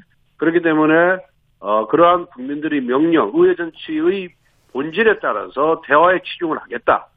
근데 대화라는 것이 상대방이 응해야 되는데 상대방이 뭐 지난 1년처럼 아, 독선 독주기를 계속 한다 그런다면은 어, 지금 방법에서 국민들을 상대로 어, 정부 여당의 잘못에 대해서 호소할 수밖에 없는 거 아니겠습니까? 음. 그래서 저는 협상에 협상의 방점을 둬야 또 협상에 협상하려고 노력을 보여야 나중에 투쟁을 하더라도 국민들께서 우리 그 진정성과 진위를 어, 인정해 줄 것이고 우리 주장에 대- 대해서 우리의 그런 주장이 더 설득력이 있을 것이다.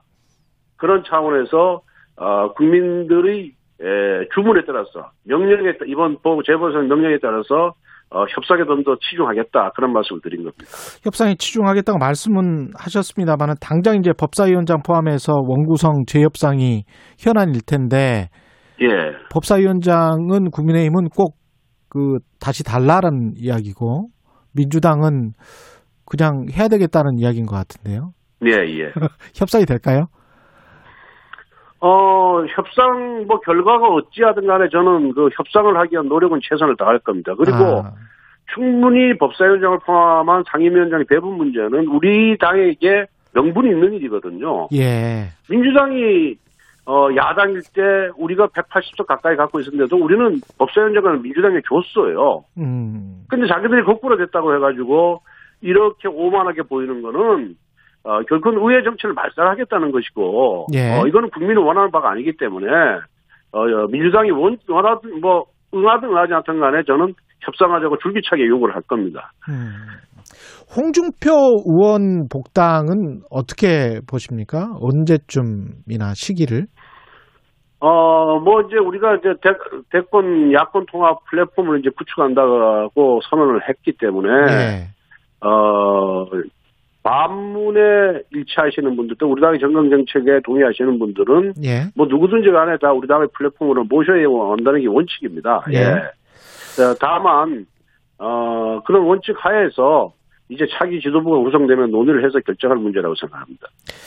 지난번에 김기현 의원 인터뷰할 때도 이 질문을 드렸는데요. 이번 지도부 선거를 놓고 이제 영남 대표론과 영남 배제론, 그다음에 초선 의원들의 그 어떤 그런 분위기, 지금도 말씀하셨지만 어떤 중도라는 어떤 그 압도적인 분위기가 있는데 그것 때문에 영남이 배제돼야 되는 거냐 또 그런 반론도 있습니다. 어떻게 보세요?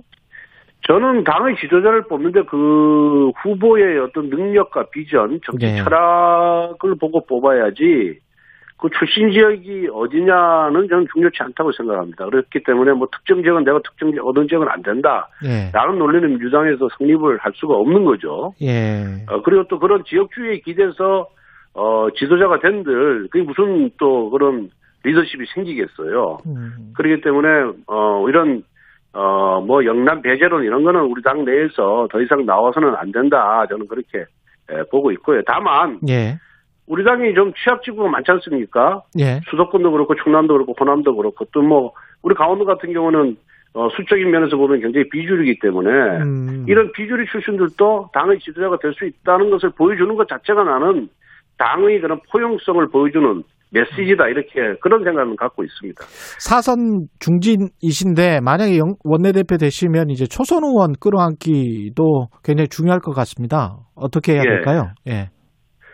어, 우리 당의 이제 저, 뭐 거의 절반 이상이 예, 초선 의원님들이고 초선 의원들이 아, 정권 교체를 위한 의지나 열정이 굉장히 강하거든요, 열망이. 예. 그럼 이런 어, 열정을 어, 우리 당이 활용을 해야 우리 당의 역량이 저는 조직 역량이 배가가 된다 이렇게 생각을 하고 있기 때문에 예. 어, 혁신위원회를 초선 의원들로 주- 중심이 된 혁신위원회를 꾸려서 어, 젊은 층의 목소리가 계속해서 대변되도록 나오게끔 만들고요. 예. 그 다음에 이제 이번 선거에서 나타난 2030의 가치, 공정이라든가 정의의 가치, 이런 부분이 정책과 제도에 녹여지도록 우리가 계속해서 좀 노력을 보여야 될 것 같고요. 예. 어, 또 앞에서도 말씀드린 바와 같이 약자와의 동행, 또 음. 고난과의 소통 강화 이런 거는 계속해서 어, 줄기차게 추진을 해야 된다 이렇게 생각합니다. 예. 그래서 가, 장 중요한 것은 조금 상황이 좋아졌다고 해서 과거의 우리가 잘못한 행태가 있었지 않습니까? 그렇죠. 이거를 예. 반복하지 않는 것이 저는 가장 중요하다 이렇게 보고 있습니다. 알겠습니다. 말씀 감사하고요. 권성동 국민의힘 원내대표 후보였습니다. 고맙습니다. 예, 감사합니다. 예. 공정, 공익, 그리고 균형. 한 발짝 더 들어간다. 세상에 이익이 되는 방송. 최경영의 최강 시사.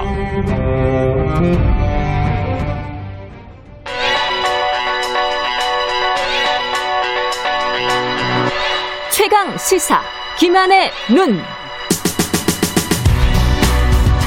네, 김한의 눈 시작합니다. 예. 네. 방송인 사유리 씨가 몰고 온 네. 어떤 사회적 파장이 네. 뭐 만만치가 않네요. 네. 쏘아올린 작은 공이 예. 되어버렸는데요. 난쟁이가 쌓아올린 작은 곡이라는 소설이 있었죠. 네, 예. 그렇죠. 그래서 큰 변화를 끌어내고 있습니다. 역시 유명인들이나 이런 음. 이들이 어떤 자기 행동이나 의지를 통해서 사회의 어떤 벽을 넘어서려고 할 때 그거에 대한 호응도 굉장히 좀 뜨겁다라는 걸 다시 한번 확인을 했는데요. 예. 어, 정부가 이제 사유리 씨의 출산을 뭐라고 부르는지 아십니까? 지금 법정 용어로? 법정 용어는 뭡니까? 보조 생식수를 이용한 비혼 단독 출산이라고 불러요. 그러니까 굉장히 어렵습니다. 그러니까 아, 이게 법정 용어입니까? 네, 그래서 예. 사유리 씨가 한 출산이 이제 보조 생식수를 이용한 비혼 단독 출산인데요. 예. 그러니까 이 부분이 지금 현행 국내에서는 불법입니다. 그래서 이제 사유리 씨가 그 일본에서 출산을 한 건데, 아, 그렇군요. 네네 이 부분을 포함해 그러니까 여기에 여러 가지 또 복잡한 쟁점들이 있습니다. 뭐 예. 난자와 정자의 공여 문제 관리를 어떻게 할 것이냐, 뭐 그다음에 이게 이제 또 비즈니스로 활용될 경우에 어떻게 할 것이냐, 또 아. 대리 출산의 문제 이런 것들이 이제 생명윤리와 연결되는 문제이기 때문에 사실 어 그게 왜 안 돼? 본인이 의지만 있으면 할 수 있는 거 아니야라고 음. 생각을 하지만 이 이제 우리가 흔히 이제 법의 기본 기초가 개인이라고 한다면 나라고 한다면 가족은 그거를 구성하는 사회의 최소한의 단위로 우리가 흔히 그렇죠. 인식을 해왔거든요. 예. 근데 이게 이제 그 우리가 지금까지 합의해왔던 사회적 인식의 최소 단위를 예, 음. 규정을 바꾸자라는 얘기예요. 그러니까 사유리 씨가처럼 애를 낳을 수 있냐 없냐의 문제가 아니라 예. 정부가 이에 대한 논의를 이제 시작하겠다 이런 입장을 어저께 밝혔습니다. 아, 여러 가지 복잡한 문제가 있군요. 이게 지금 국내에서 비혼 여성이 네. 인공 수, 수정 시술을 받, 받을 수는 있습니까? 비- 불가능합니까? 어 결혼을 하지 않으면 불가능하죠. 비혼인 상태에서는. 비혼인 상태에서는. 그러면 대리모 아까 말씀하신 네네. 대리모도 네. 다 불법이- 불가능합니다. 예. 불법인 거죠? 네. 아. 여러 가지 사, 그러니까 먼저 이, 예. 이런 논의가 왜 시작됐냐, 뭐, 음. 뭐 예를 생각해 보면 몇 가지를 짚어드리면 쉽게 이해가 될 수 있을 것 같은데요. 예. 지금 20대 남성 10명 중에 4명만 결혼을 하겠다고 합니다. 예. 여성은 2명만 결혼을 하겠다고 해요. 아, 여성이 더, 더 중요하니까. 예.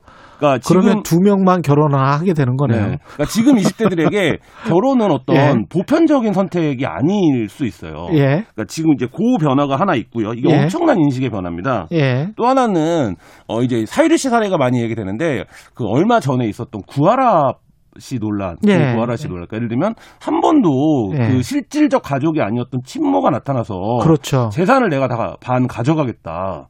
뭐 강탈한 것 같은 그런 그렇죠. 느낌이 들더라고요. 법으로는 예. 친모의 권리를 보호합니다.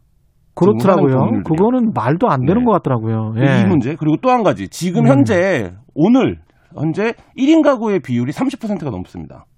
그렇죠. 네. 예. 이 세 가지 문제를 복합화 종합적으로 생각하면 어떤 결론이 나냐면 우리가 지금까지 생각해왔던 어떤 가족 사- 그리고 가족이라는 어떤 개념이 완전히 사실상 현실에서는 해체된 거나 마찬가지인 상황이다. 음. 라는 거예요. 근데 우리 법은 아주 오랫동안 어 전통적인 의미의 가족, 그러니까 뭐 우리가 흔히 생각하는 엄마 아빠 다 있고 뭐 엄마 자- 아빠 자녀 네, 둘. 자녀 둘 있고 예. 뭐 이런 가족을 중심으로 가정. 해서 예 구성이 되어 있다라는 거죠. 근데 현실은 그런 가정이 아까 1인 가구보다 더 적잖아요. 더 적죠, 훨씬 적죠. 그렇죠. 네, 그렇기 때문에 우리가 이제 가족이라고 얘기하지만 독일에서는 어떤 표현을 쓰기 시작하냐면 우리말로 번역하면 가족 들이라는 표현을 씁니다. 가족들. 들, 예, 그러니까 우리가 흔히 말하는 어. 혈연 관계로 맺어진 혼인을 기, 기반으로 한 가족이 아니라 예. 그걸 넘어서는 이른바 이제 세- 동반자 생활의 동반자까지를 포함한 가족들을 보호하는 것이 이제 국가나 사회 역할이어야 한다라는 예. 논의로 가고 있는데 우리는 뭐 아직 어 뭐 생활 동반자법이나 이런 것들이 논의는 되고 있지만 거기까지는 아니더라고 하더라도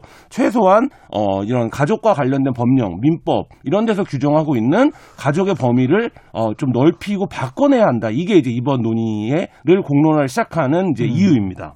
윤리적인 문제도 있을 것 같고 특히 문화적으로 아, 저항감이 생기시는 분들이 많을 것 네. 같습니다. 뭐 종교적으로 특히 이제 반대가 예. 거세고 예. 사실 이제 국회의원들도 이런 문제를 논의를 하면 지역구의 항의가 빗발친다고 해요. 그러니까 음. 그렇죠. 발의를 하거나 이렇게 하면 그렇기 때문에 사실 아 이거 뭐 굳이 내가 안 나서도 누군가 나서서 언젠가 음. 달라지겠지 막연하게 이렇게 어, 생각들을 한다고 하는데요. 사실 이제 이 부분이 개정이 되지 않으면 직접적으로 피해자들이 지금 발생합니다. 대표적인 게 미혼부예요. 미연부. 네. 예. 얼마 전에 뭐 시사 프로그램에서 보도를 해서 화제가 되기도 했는데 최근 500명의 미혼부가 그 아이를 출생 신고를 하려고 했는데 이 가운데 성공한 사람이 70명밖에 없어요.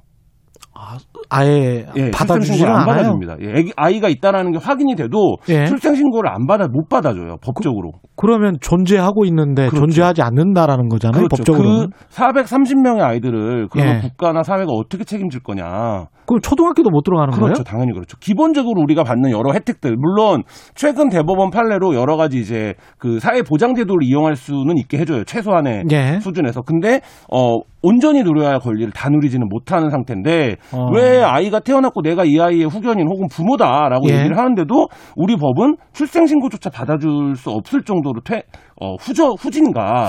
뭐 이 부분이 이제 지금 합의가 돼야 되고요. 또 한 가지는 예.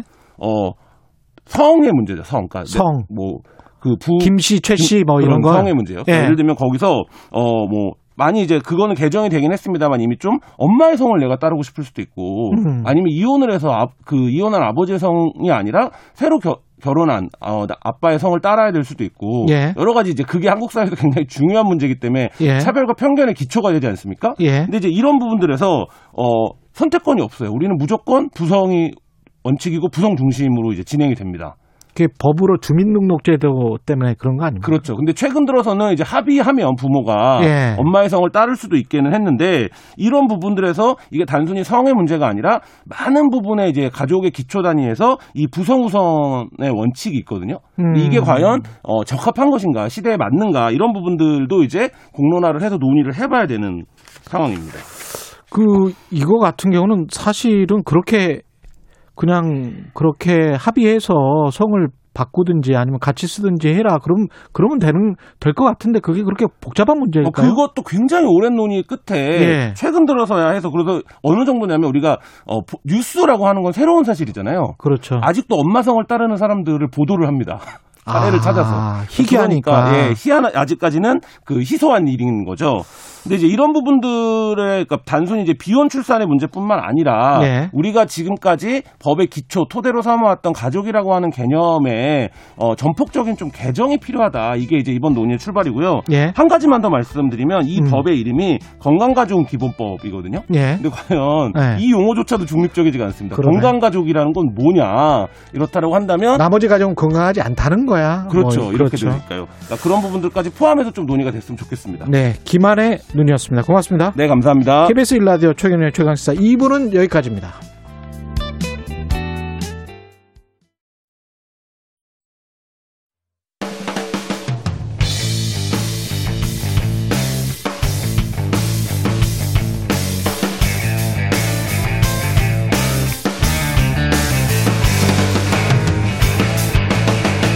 최경영의 최강 시사.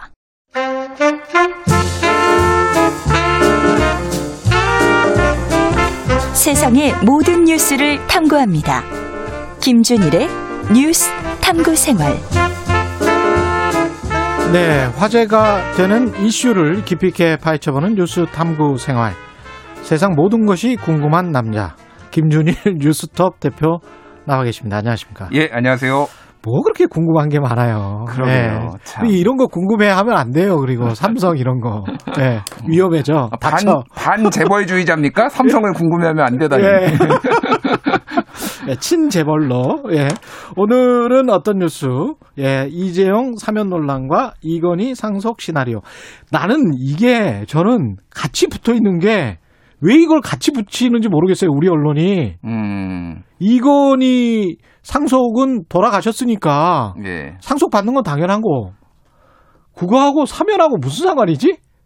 상관이 없죠. 원칙적으로는 상관이 없는데 예. 같이 나오니까 그러니까 뭐가 그 수- 숨은 속내까지 한번 제가 말씀을 드리겠습니다. 그 돌아가는 예, 상황에. 속내까지 좀 예. 이야기를 좀 해주세요. 일단 들어간 지 저 제가 보기엔 몇 달 안 됐는데 사면 이야기가 나오는데 몇 달 됐습니까 지금 들어간 지? 들어 가 있는 분은 지금 죽을 것 같을 겁니다. 아? 예. 2017년 2월에 구속이 됐어요. 예. 그래서 2018년 2월 항소심에서 집행유예 받고 풀려났습니다. 풀려났죠. 근데 올해 1월에 다시 들어갔어요. 꼭 올해 1월에 다시 들어갔죠. 그래서 그러면 2년 6개월 형이 확정이 됐거든요. 예. 그러니까 30개월이에요. 예. 그런데 앞에서 1년 살았잖아요. 살았죠. 그리고 지금 한 4개월 살았잖아요. 예, 지금 4개월 살았죠. 그러니까 한 절반 좀 못 미치게 살았다. 전체 형량에. 예. 그 정도 보면 되고 내년 내년 7월? 내년 7월에 만기인가요? 예. 내년 7월이 예, 예. 만기 출소를 하는데 예. 아마도 가석방 기간이 11월부터인가일 거예요. 음. 그렇죠? 네. 그래서 70%를 채워야 됩니다. 70%를 채워야 되니까 음. 그래서 올 가을쯤으로 기억하고 있는데 그때 신청을 하면 무리 없이 받아줄 것이다. 라는 게 김기식 소장님의 음. 예 분석이었습니다. 예. 이 분석을 한 게 기억이 납니다. 음. 예. 뭐 유력한 시나리오 중에 하나죠. 그렇죠. 그게. 예, 예. 근데 사면을 지금이라도 빨리 해줘라라는 음. 게 이제 종교계가 나섰는데 대한불교 조계종에 의해서 유교의 중앙기관인 성균관에서도 사면을 건의했습니다. 이게 한두 군데가 아니에요. 지금 어제 예. 일단 경제 5단체가 공식적으로 청와대 건의를 했고요. 경제우단체. 그리고 지금 불교 조계종 25개 그 주지수님들 이름까지 쫙 나왔습니다. 그래서 어. 국가 경제를 위해서 아, 사면해야 된다. 중소기업 중앙회도 포함돼 있죠. 예, 지금 다, 다 경제 포함돼 5단체에서. 경제 5단체 예. 포함돼 있고 그리고 그렇죠. 지역에 있는 경제 단체들도 뭐 광주 전남, 대구 그렇죠. 경북 뭐 이런 데서 지금 연일 지금 사면을 거기에 다 요구하고 있고 공단이 있거든요. 그리고 그렇죠. 삼성전자가 아주 맞아요. 주요한 기업이고 그러니까. 그리고 또 예. 이제 뭐 성균관, 성균관은 알다시피 성균관대가 삼성 거니까. 아 그렇구나. 예.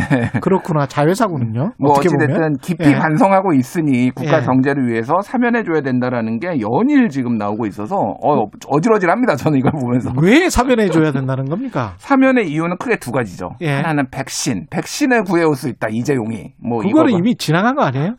뭐 어찌됐든 예. 어찌됐든 그래서 이제 최근에 언론에서 이제 보도가 나왔죠. 지난해 예. 화이자하고 백신 계약을 하는데 음. 이재용 회장이 역할을 했다. 화이자의 사외 이사가 음. 어도비 회장인데 예. 화이자랑 잘 이렇게 뭐 협상에 좀 지지부진할 때 어도비 회장을 통해서 사외 이사가. 예 사회 이사가 그래서 사회 이사 큰힘 없는데. 대한 대한민국의 기업의 사회이사를 생각해 보시면은 예. 정말로 이게 별로 이재용. 이재용 부회장이 예. 역할을 한 것인지는 모르겠으나 동아일보가 크게 보도를 했어요. 예. 그렇게 보도를 하면서 뭔가 이재용이 뭐- 이재용 부회장이 한 것 같은 느낌적인 느낌을 많이 줬죠. 예. 그러면서 방역 당국에서는 무슨 역할을 했는지 다음 날 잘 모르겠다 이렇게 예. 공식적으로 이제 발표를 하기도 했습니다. 아니 감옥에 들어가 있는 동안에 백신 계약을 했잖아요. 음. 그럼 이재용 없이도 백신 계약 한다 이렇게 되는 거 아니에요?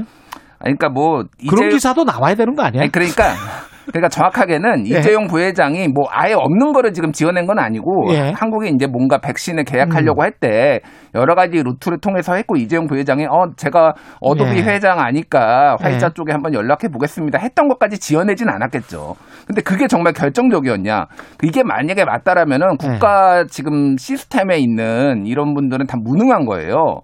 그렇죠. 이재용 부회장한테만 기대 가지고 지금 했다라는 거잖아요. 음. 그러니까 저는 뭐 일정 정도 요만큼 기여를 했을 가능성은 있지만은 예. 과대 포장됐다. 그래서 연일 보수 언론과 경제지에서 지금 이거를 쓰는 이유는 음. 음, 뭐 삼성 광고 때문이 아닐까요? 아주 정말하게 뭐, 얘기를 하면 예. 반도체 때문에 사면해줘야 된다. 이거는 음. 무슨 이야기죠?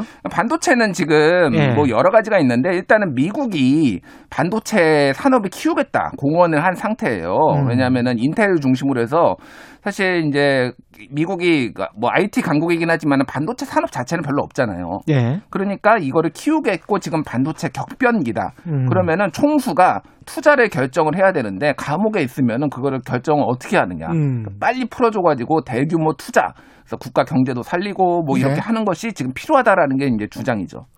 그 경제가 좋았을 때나 경제가 나빴을 때나 음, 위기다. 좋았을 때는 음. 우리는 이 때 그 자만하지 말고 더 대비해야 된다. 더 가열차게. 그렇기 때문에 총수를 풀어줘야 된다. 음. 이런 논리가 성립을 하는 것이고요. 예, 위기일 때는 위기니까 음. 풀어줘야 된다. 음. 이런 논리가 성립을 하는 거죠. 맞습니다. 예. 그래서 최근에 이제 그 아시아 경제가 윈지 코리아 컨설팅에 지난 음. 24일, 25일에 만 18세 이상 남녀 1,008명에게 예. 이 사면에 대해서 조사를 했는데 이재용 부회장 사면해야 된다 응답이 69.4%, 야. 사면하면 안 된다 23.2%로 압도적이었어요 사면이. 예. 특히 국민의힘 지지자 는 90% 이상이 사면해야 된다. 사면해야 된다. 그리고 민주당 지지자는 반반 정도 이제 나왔어요. 음. 그래서 어찌 됐든 지금 사면에 대한 여론이 굉장히 높은데 반면에 이제 두 전직 대통령에 대한 사면론은 찬성이 42.8, 반대가 47.4 더 높았어요. 그러니까 예. 온도차가 있다 지금. 근데 이제 문제가 뭐냐면은 이재용 부회장을 사면을 해줄 경우에는 예. 자연스럽게 연결이 됩니다. 이재용 부 이재용은 사면해 놓고 음. 왜 그러면 두 전직 대통령은 사면 안 하느냐? 예. 그 정부 입장에서 상당히 곤란한 상황인 거죠. 그래서 지금 지금 얘기가 빠르게 나오는 거는 지금 음. 부처님 오신 날에 사면해야 된다라고까지 재계가 얘기를 하고 있는데 너무 급해. 그건 솔직히 인간적으로 너무 급합니다. 그거는. 예. 그래서 늦어도 광복절 얘기를 하고 있는데 예. 아까 전에 말씀하셨듯이 이제 가석방이 더 유력하다. 뭐 음. 이런 얘기들이 지금 나오고 있는 상황이죠. 저는 이게 법치주의나 공정을 이런 식으로 계속 진행을 한다면 법치주의나 공정을 이야기하면 안 돼요, 우리 사회가. 그렇죠. 아니, 그리고 특히 이제 경제사범이라고 뭐 얼버무리는데 이렇게 생각을 해보세요. 배고파서 그 어떤 인간적인 충동 때문에 빵을 하나 먹었어요. 근데 잡혔어요. 그랬다가 또 가난해서 또 배고파서 했어요. 그러면 이게 중형이 선고되거든요. 누범이라고 해서. 근데 이런 경제사범의 특징은 뭐냐면 몇 년 동안 준비를 하는 거잖아요. 그렇죠. 분식회계를 만약에 했다면 음. 몇년 동안 준비를 해서 지시를 하고 알고 있음에도 자기의 양심을 속이는 거거든요. 음. 주주들도 속이는 것이고 그런 거잖아요. 그렇습니다. 그러면 이거는 훨씬 더 뭐랄까요? 도덕적, 윤리적으로 봤을 때는 훨씬 더 중한 범죄라고 저는 생각을 해요. 음. 그리고 실제로 법조계에서도 아니 이 이런 사람들은 처음 걸려 왜냐하면 걸리는 게 힘들잖아요. 음. 예, 내부자 내부자가 아니면 잡아내기가 힘들거든. 맞습니다. 그래서 예. 이런 사람들은 양심을 오랫동안 속여왔고 자기 음. 양심을 속여왔고 많은 관계자 이해관계자들을 속여왔는데 음. 오랜 기간 동안 초범이라고 해서 봐주는 게 말이 되나? 음. 그래서 이른바 경제 사범들을 미국에서는 그렇게 아주 혹독하게 처벌을 하는 겁니다. 음. 20년, 30년 맞습니다. 징역살이를 하게 하는 거죠. 엔론 분식회계 이런 거 20년, 30년씩 다 받았잖아요. 그렇죠. 예. 근데 그런 논의는 되지를 않고 음. 자꾸 이런 식으로 법치주의와 공정을 이야기를 하면 이게 법치주의입니까? 아, 너무 흥분하지 마시고요. 아니 저는 이거는 논의 자체가 좀 이상하게 예. 흘러간다고 봐요. 맞아요. 근데 이제 예. 전 전례가 있기는 해요. 근데 예. 그게 이제 부적절했다는 얘기도 마- 많이 나오는데 이건희 고 이건희 회장 같은 경우에는 2009년에 이제 배임 조세 포탈 혐의로 징역 3년에 집행유예 5년 받았는데 4개월 만에 이명박 대통령이 사면했고요. 예. CJ 이재현 회장 같은 경우에도 어뭐 징역 2년 6개월 받았는데 금방 사면 받았고요. 뭐 그렇죠. 예전에 SK 최태원 회장도 두 차례나 광복절 두 차례나 그러니까. 사면을 받았고 예. 뭐 많습니다. 그래서 음. 그런 전례들을 봤을 때 대부분 이게 국가 경제에 기여 뭐 이런 얘기인데 지금은 많이 좀 그런 음. 거에 대해서 조금 부정적인 여론이 많기는 합니다. 현재. 예.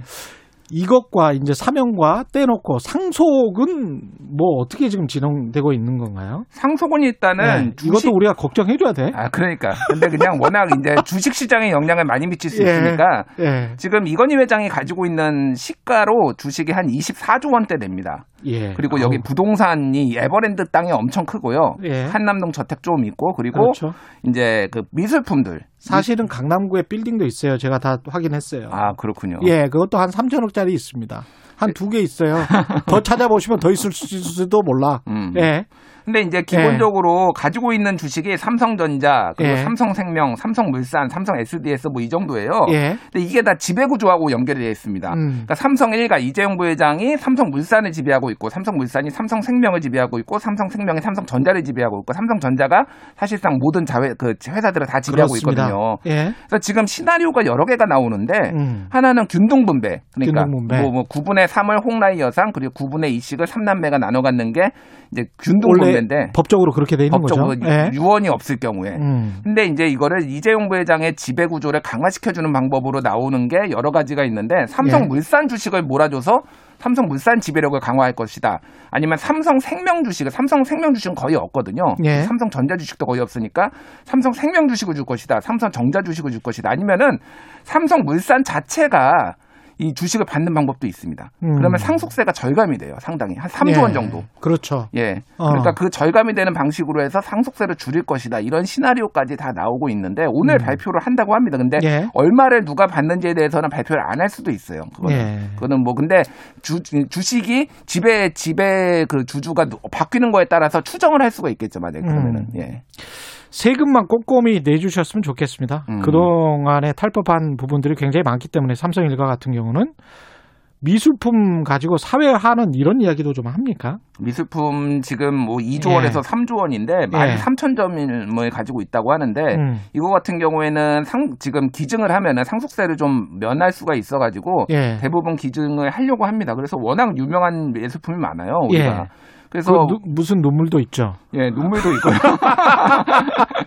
예. 그래서 이거는 이제 국립 현대미술관, 뭐 예. 국립 중앙박물관 이런 데 쪽에 지금 이건희 컬렉션을 따로 만들겠다 이런 아. 식으로 지금 접촉을 하고 있다라고 합니다. 어쨌든 예. 돈을 덜 내야 되니까 음. 그리고 이제 남은 상속세가 12조에서 13조 정도 생각이 되는데 매년 2조 원씩 5년간 분, 분할 납부하는 방안을 지금 검토하고 있는데 그거는 은행에서 대출을 받아서 주식담보대출 예. 음. 그리고 일부 주, 뭐 주식은 팔아서 예. 근데 만약에 주식을 팔면은 상당히 영향을 미칠 겁니다. 왜냐 면 그렇죠. 삼성생명 주식을 만약 판다 그러면은 예. 주가에 상당히 영향 을 미칠 거예요. 예. 그런 부분까지 지금 얘기가 나오고 있죠.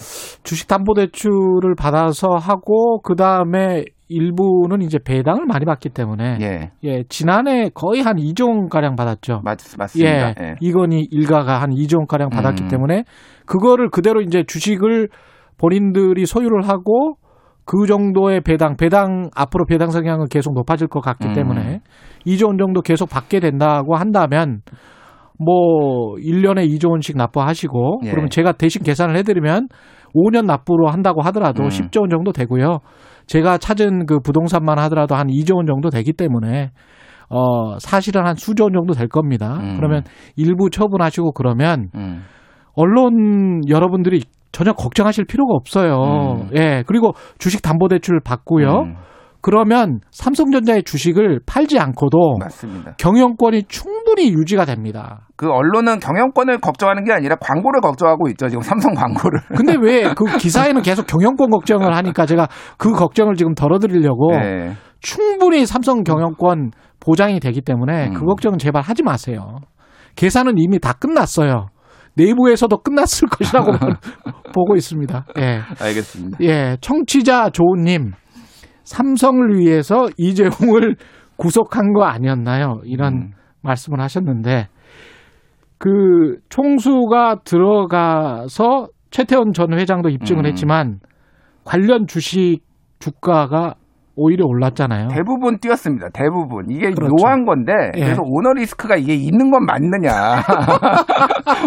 왜 구속되면 다그 주가가 뛰지? 그렇죠. 투명성이 개선됐다. 오히려 외국에서는 그렇게 보는 거예요. 그러니까 투자자들은. 그렇죠. 그리고 네. 글- 이 정도의 글로벌 기업들이면 정부하고 똑같아요. 음. 뭐 어떤 누군가가 유고시에 시스템으로 돌아가는 거거든요. 조직이라는 네. 게. 근데 그런 정도의 만약에 기업이었으면 삼성이 지금 같은 그런 정도의 위상을 갖지를 못하죠. 그렇죠. 예. 그, 그 삼성전자의- 계신 똑똑하신 분들 다 무시하는 겁니다. 그 천재적인 분들. 천재적 천재들 많이 들어가 있습니다 거기에. 예. 그분들 무시하면 안 됩니다. 예. 오늘 말씀 감사하고요. 지금까지 김준일 뉴스톱 대표였습니다. 고맙습니다. 감사합니다. KBS 일라디오 최경영의 최강 시사 듣고 계신 지금 시각은 8시 45분입니다. 최경영의 최강 시사는 여러분과 함께합니다. 짧은 문자 50원, 긴 문자 100원이 드는 샵 9730. 어플 콩과 유튜브는 무료로 참여하실 수 있습니다. 네, 인도의 코로나19 상황이 상당히 심각한데요. 연일 30만 명이 넘는 코로나 확진자. 인도 인구가 한 13억, 14억 정도 되는데 그럼에도 불구하고 30만 명이 넘는 코로나 확진자를 쏟아내면서 하루 사망자가 2천여 명이 넘어서고 있고 화장터가 포화 상태에서 임시 화장터를 설치했다라는 그런 보도들이 쏟아져 나오고 있습니다. 우리 교민들 중에는 확진자가 늘고 있는데 우리 교민들 중에서도 인도 전역에 병상이 부족해서 치료를 받기도 지금 어렵다고 하네요. 인도 뉴델리에 거주 중인 교민 조현경 씨 연결돼 있습니다. 안녕하세요. 네, 안녕하세요. 예, 지금 뉴델리신 거죠? 네 네. 저는 예. 뉴델리 거주 중이고요. 예, 현지 시각이 몇 시입니까? 네, 지금 새벽 5시 17분 지나고 있습니다. 아유, 이렇게 이른 시각에 새벽에 연결해 주셔서 감사하고요. 지금 상황은 어떻습니까? 뉴델리가 코로나 폭증세가 심하다고 들었는데 여보세요? 네, 지금 예. 4월 25일 기준으로 네, 35만여 명 확진자고요. 7일 평균은 33만 명 정도 됩니다. 아, 매일 그렇군요. 그러면 뉴델리에 자체적으로도 따로 집계를 하죠? 네, 그렇습니다. 예, 뉴델리는 어느 정도인가요? 혹시? 어, 네, 지금 2만여 명을 알고 있습니다. 2만여 명 정도. 이게 네. 지금 사망자가 많아져서 화장터에 굴뚝이 무너질 정도라는 보도도 나오고 있는데 이 심각한가요? 느끼시기에 현지에서? 네, 지금 네, 1일 사망자가 2,800여 명을 지금 넘어섰고요. 네. 화장터가 24시간 돌아가도 시체 발생 속도를 따라가지 못할 정도로 심각한 상황입니다. 화장터가 24시간 돌아가도 예. 근데 이 관련해서 2,000명 정도 하루 사망하는데 화장터가 모자라다는 그런 보도를 보면서 제가 느낀 게 혹시 사망자가 더 있을 수 있는 것 아닌가 그런 생각도 좀 들더라고요. 정부가 좀 축소해서 발표하고 있는 거 아닌가. 네. 어떻게 뭐 보세요, 교민? 있고요. 예.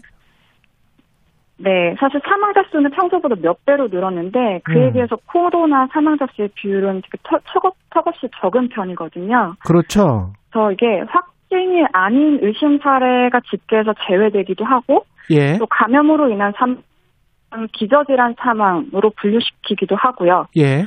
또 테스트 조차 받지 못하고 사망한 사람도 많고 예. 병원 밖에서 발생한 사망자들도 많고 또 예. 화장터가 아닌 곳에서 시체를 태우기도 해서 집계 변수가 많다고 생각이 됩니다.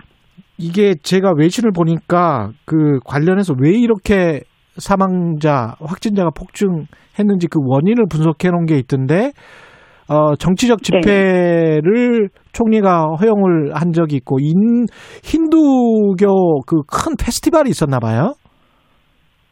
네 네. 예, 근데 이제 마스크 벗고 그런 페스티벌을 했다라는 보도를 받고, 그 다음에 그 이중 변이 바이러스가 거기서 유행하고 있다. 이런, 이런 요인들을 지금 짚고 있더라고요. 맞습니까? 네, 맞습니다. 예, 네. 좀, 좀더 상세히 좀 이야기를 해 주시면. 현지 분위기를. 아, 네. 이게 한, 어, 올 1, 2월에 확산세가 좀 줄어들면서 예. 사실 분위기가 많이, 네, 줄어들면서. 어, 완화, 아, 많이 좋아졌었어요. 네. 예.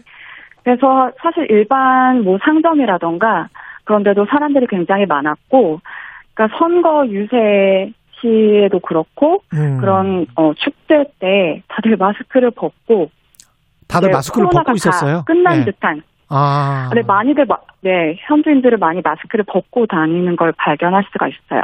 예. 교민분들은 마스크를 다 쓰고 다니시죠, 지금? 그 전에도 그랬을 네, 거고. 지금 거의 뭐 이중 마스크도 사, 네 착용을 하고 있고요. 예.